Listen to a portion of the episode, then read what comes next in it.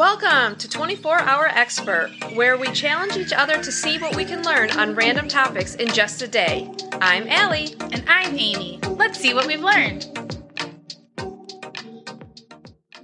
All right, Amy. Are you ready to talk about some ghost ships? Ghost ships. Ghost ships.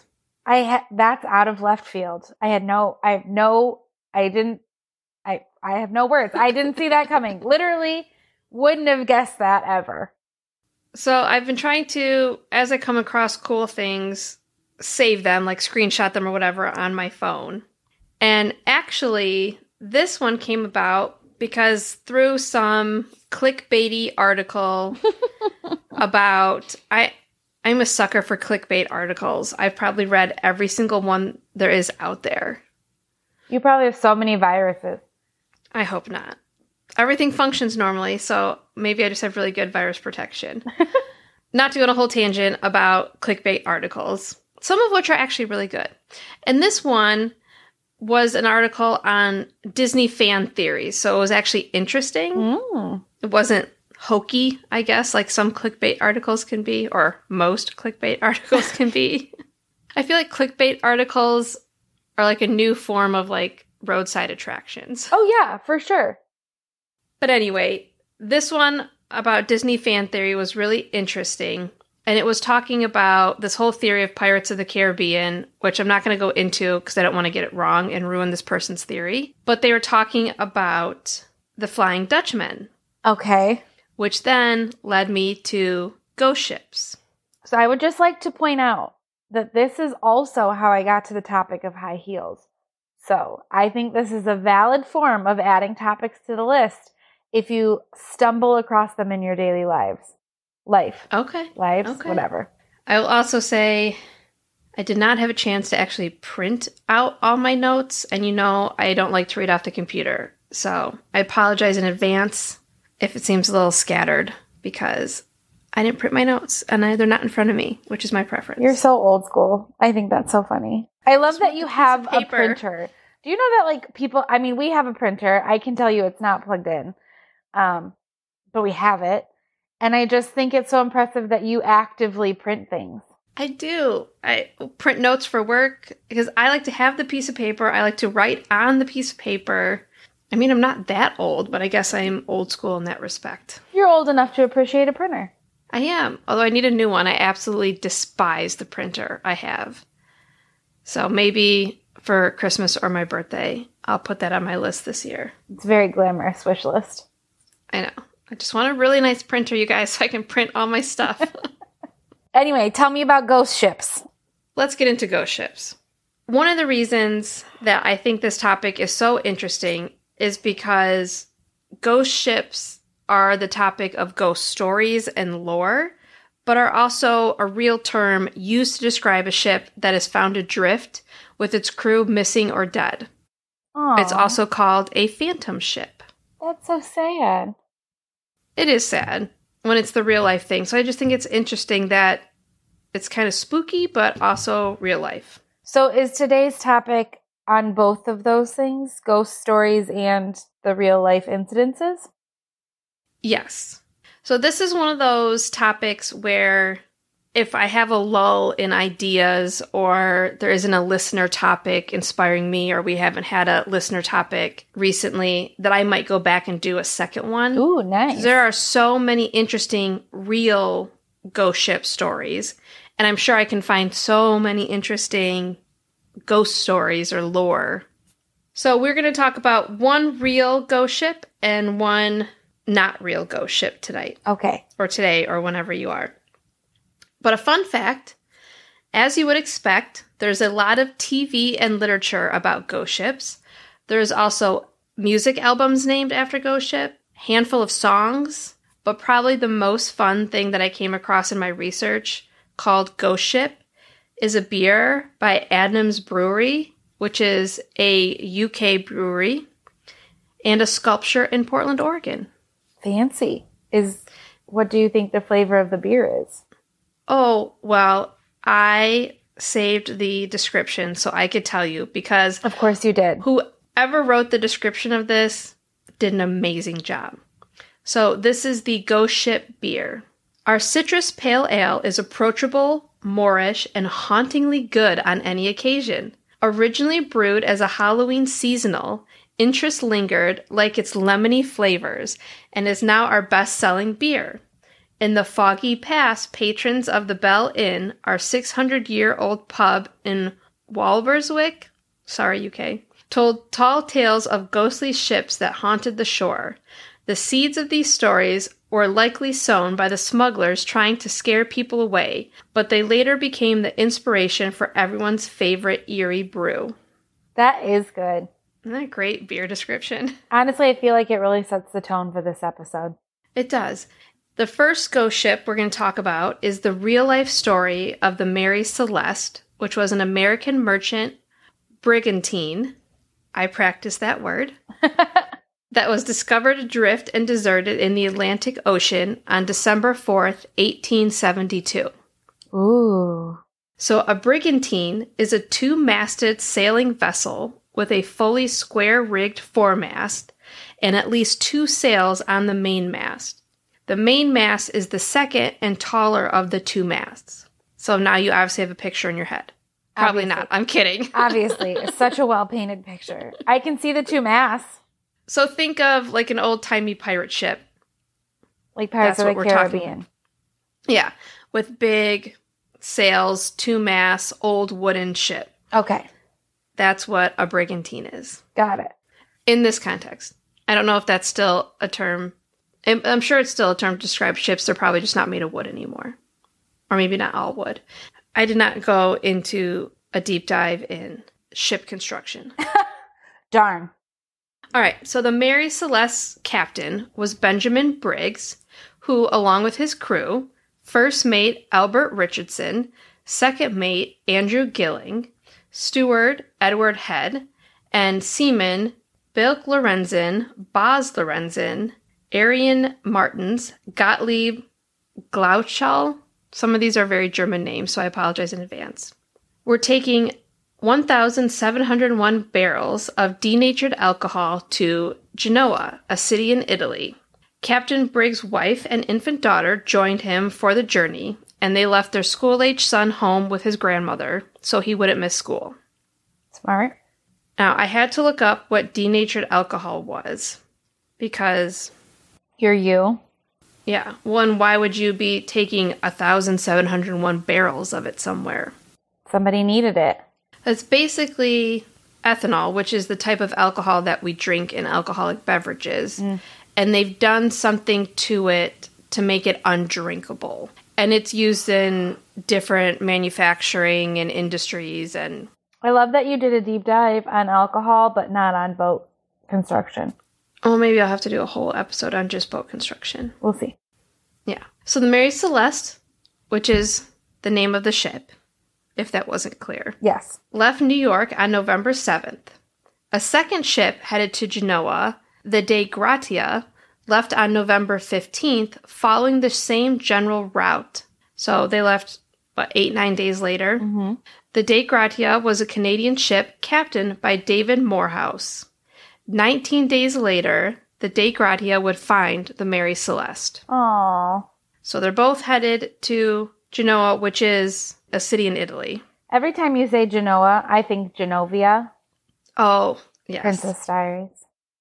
So they're both headed to the same general location, and that's how the Dei Gratia came across the Mary Celeste. Okay. And I should also mention there's some debate on how close of a relationship Briggs and Morehouse, the two captains, have, Okay. but they were at least Friendly. generally acquainted. okay. They knew of each other. They knew of each other, had met, and are both very respected captains, Okay. which will be important later in our story. Mm. So on November 4th, a helmsman on the Dei Gratia reported a vessel about six miles in the distance that was heading erratically towards them. The odd movements and the set of the sails led Morehouse to suspect that the Mary Celeste was in distress. Now, obviously, at this point, they don't know it's the Mary Celeste until they Get get to the ship. Right. So he tried to signal the ship, received no reply. As it got closer to them, they couldn't see anyone on deck. So then Captain Morehouse sent his first and second mate to investigate, and that's when they found it was the Mary Celeste. Got it. When they boarded the ship, they found it deserted, so there's nobody on board. No bodies or anything? No bodies, nothing. The sails were partly set and in poor condition, and much of the rigging was damaged. The ship's single lifeboat was missing. There was some water in the hold, but not enough that it would be alarming, I guess. Okay. From this description. The ship's daily log's last entry was eight days earlier and recorded the Mary Celeste 400 nautical miles away from where they were when they found it. Wow. The cabin interiors were wet just because some windows and things were open, but in fairly reasonable order. Like it wasn't all destroyed or, or, like turned over. things thrown about. Right. Captain Briggs' cabin had some personal items scattered around. All the ship's papers were missing, along with all the navigational instruments. So that was about the weirdest thing that they found. Sure. But the lifeboat all- was also missing. Yeah, the lifeboat was missing, and whoever used the lifeboat took the ship's papers and the navigational instruments. The galley, which is the kitchen, Mm-hmm. was clean and undisturbed. There was no sign that people left mid food preparation. There was plenty of provisions left on the ship. So, really, just a mystery where everybody was. The crew of the Dei Gratia said there was no obvious signs of fire or violence, and in fact, it looked like an orderly departure by means of the lifeboat. So, really, nothing was amiss except for the papers and the equipment was gone, and there was nobody on the boat. Weird. So the Dei Gratia ended up dividing up their crew and bringing the Mary Celeste into port in Gibraltar for salvage. Because it still had all of the contents on it. Has all of its denatured alcohol has not been disturbed, really. Right. So under maritime law, a salver could expect substantial share of the combined value of the rescued vessel and cargo. So the Dei Gratia brings in the Mary Celeste because they can get basically paid out for the ship and its contents. Okay.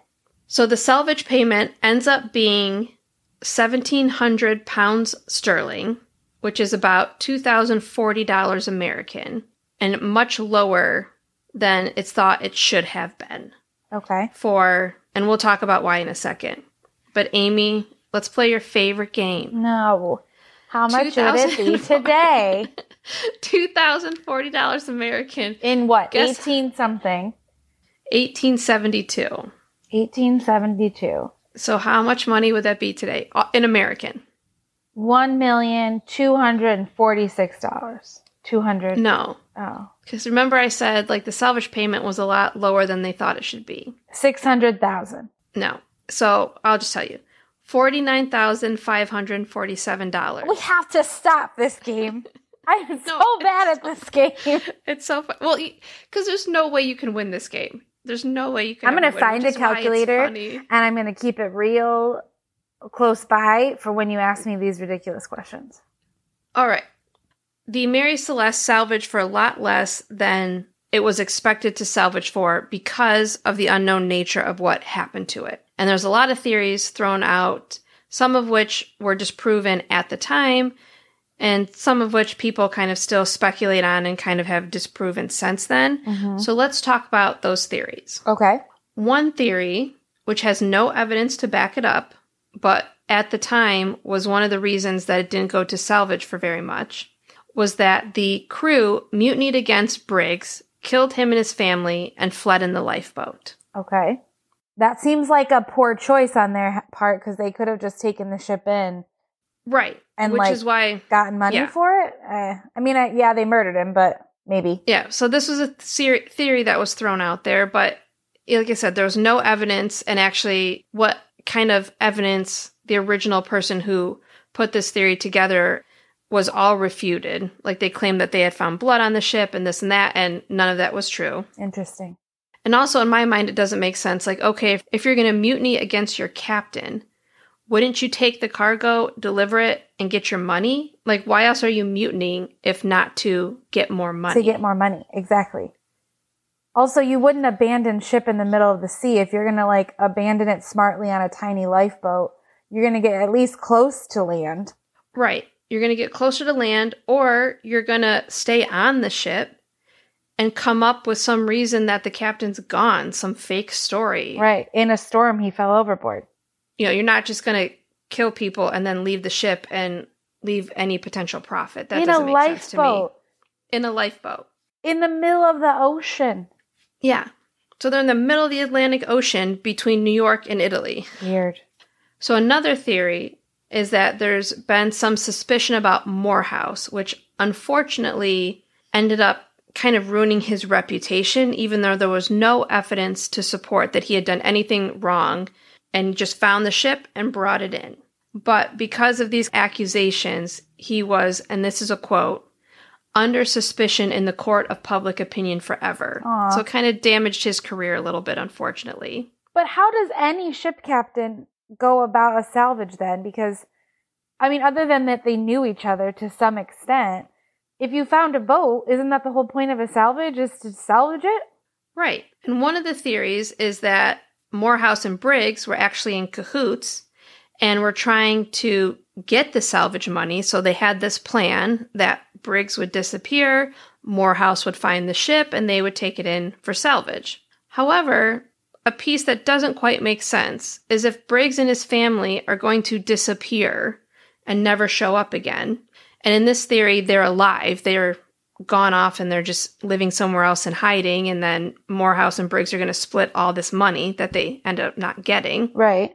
But if that was true, why would he leave his son at home and not bring his whole family with him Right. To disappear alongside him. so they could disappear together? Right. Also, I would have to imagine that even if the salvage money was slightly more, you're still getting paid for the delivery in in its original state. So you can't be making like an incredibly uh, more amount of money for the salvage. Another theory is insurance fraud by the owner of the Mary Celeste. So by the guy who actually owned the ship. What he like sh- sent out there with no one on it actually? No, that maybe he had somebody intercept the Mary Celeste and get rid of its crew so that another ship would find it and he could file insurance claim on it fraudulently or something. That somehow he conspired against to make the crew disappear. That's fascinating. I also like to put this in perspective like they found the ship with no technology items, right? So we just see a ship 6 miles off. We're not like radaring it. Right. We then get close to the ship, do the investigation. Insurance fraud is still a thing. Like all of this without technology. It's not like you're like, okay, Lou, in a helicopter, drop down, snatch the folks. You Right. know, like this is this is conspiracy. Right, exactly. So again, no evidence, and actually, the owner of the Mary Celeste never even had to go to trial for this. So, another theory that it was attacked by Riffian, which is Moroccan pirates. Okay. Again, the ship wasn't looted. Nothing was missing besides papers and instruments. So Right. everything of value was still there. And then another theory was that they were worried about an explosion from the denatured alcohol, or maybe that there had been some tiny explosions from the denatured alcohol, and so they abandoned the ship for their safety, and then something happened to them in the lifeboat. So they were never found. They were never found. The whole the all of them. None of the crew was ever found, or the lifeboat. Oh. Yeah. And unfortunately, after this incident, the ship, the Mary Celeste, didn't have much luck. She wasn't running profitable routes. She was said to be cursed because two other of her captains died prematurely. Oof. And her last owner purposely ran her aground and destroyed her in an attempt to commit insurance fraud.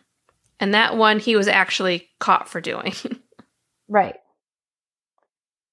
Aw. Yeah. And in 2001, an expedition headed by marine archaeologist Clive Cussler claimed to have found the remains of the Mary Celeste embedded in the Rochelais Reef. However, testing showed that the wood they recovered couldn't have been that which would have comprised the Mary Celeste because it was wood that would have been used after it was built. But it didn't crash. So was it like the No, lifeboat that he found? no, he thought he found the last owner who crashed it on purpose. I see. and then let it sink to that was proven to have done it to commit insurance fraud. Got it. So then they went to try and find it. So that is our real ghost ship. Now let's go to our not real ghost ship. Ready. So we're going to talk about the Flying Dutchman. also, I can't think about the Flying Dutchman without thinking about SpongeBob. Fair. He was an epic character. Love him in SpongeBob. So the Flying Dutchman is a legendary ghost ship that is never able to make it to port and is doomed to sail the oceans forever. This mythical ship is likely to have originated from the 17th century golden age of the Dutch East India Company. According to the legend, if hailed by another ship, the crew of the Flying Dutchman was said to try and send messages to land or to people that were long dead. So they're trying to come to Oh. port, trying to send messages to land, but it'll just never happen. They're doomed to sail forever. Reported sightings in the 19th and 20th centuries claimed it glowed a ghostly light, which again makes me think of SpongeBob and how the ship and the Flying Dutchman, the person, you know, the character, had that green Yes. glow around them. Yeah. That's all. I can picture. It's also said that the sight of this phantom ship was an omen of doom. So you don't want to see You it. You don't want to see it. The ship is often described as sailing through fog or rough water, and people typically have sightings of the ship when they are in like a storm or bad weather. And multiple sightings have been reported in the Cape of Good Hope, which is off of South Africa.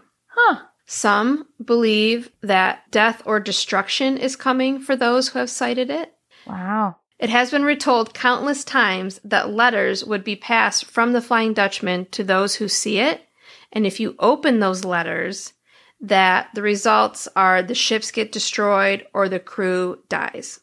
So if a ghost ship sends you letters, do not open them. Is the moral of the Good story? to know.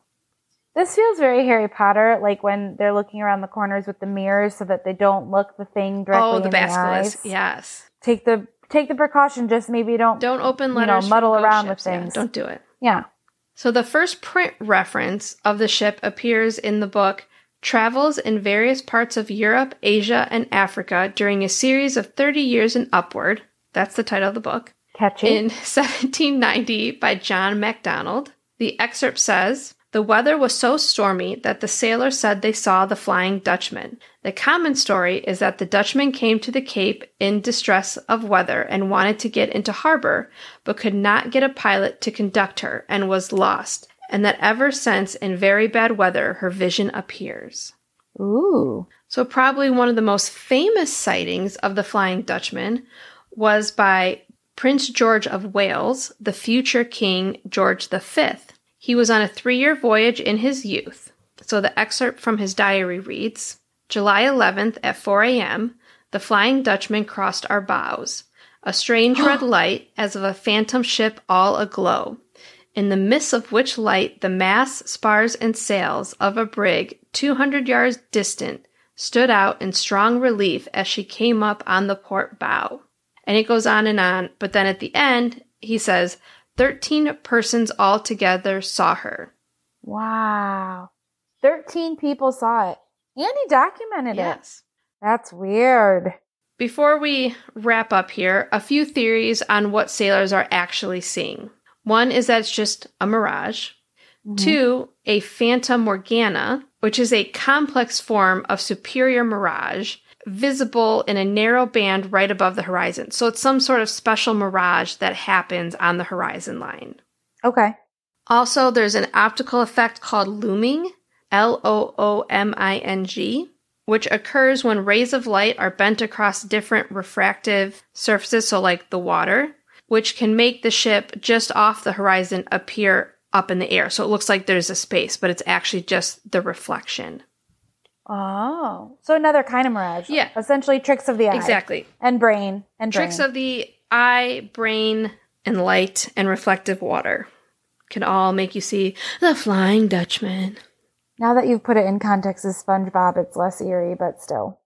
All right, Amy, like I said, there's a lot of these good, interesting ghost ship stories, so maybe come back for another round, but we'll see. But for now, do with that what you will. Thanks for letting us talk at you. If you have any comments, corrections, or suggestions, you can email us at 24hourexpert at gmail.com. Spell out all the words. It's also our Instagram, our website, and our Facebook. You can find us there. Talk to you next time. Bye. Thank you for listening to 24 Hour Expert. Our theme song is Lo-Fi World by Ricky Bambino. If you like this episode, please share it with a friend. And don't forget to rate, review, and subscribe so you're notified of future episodes.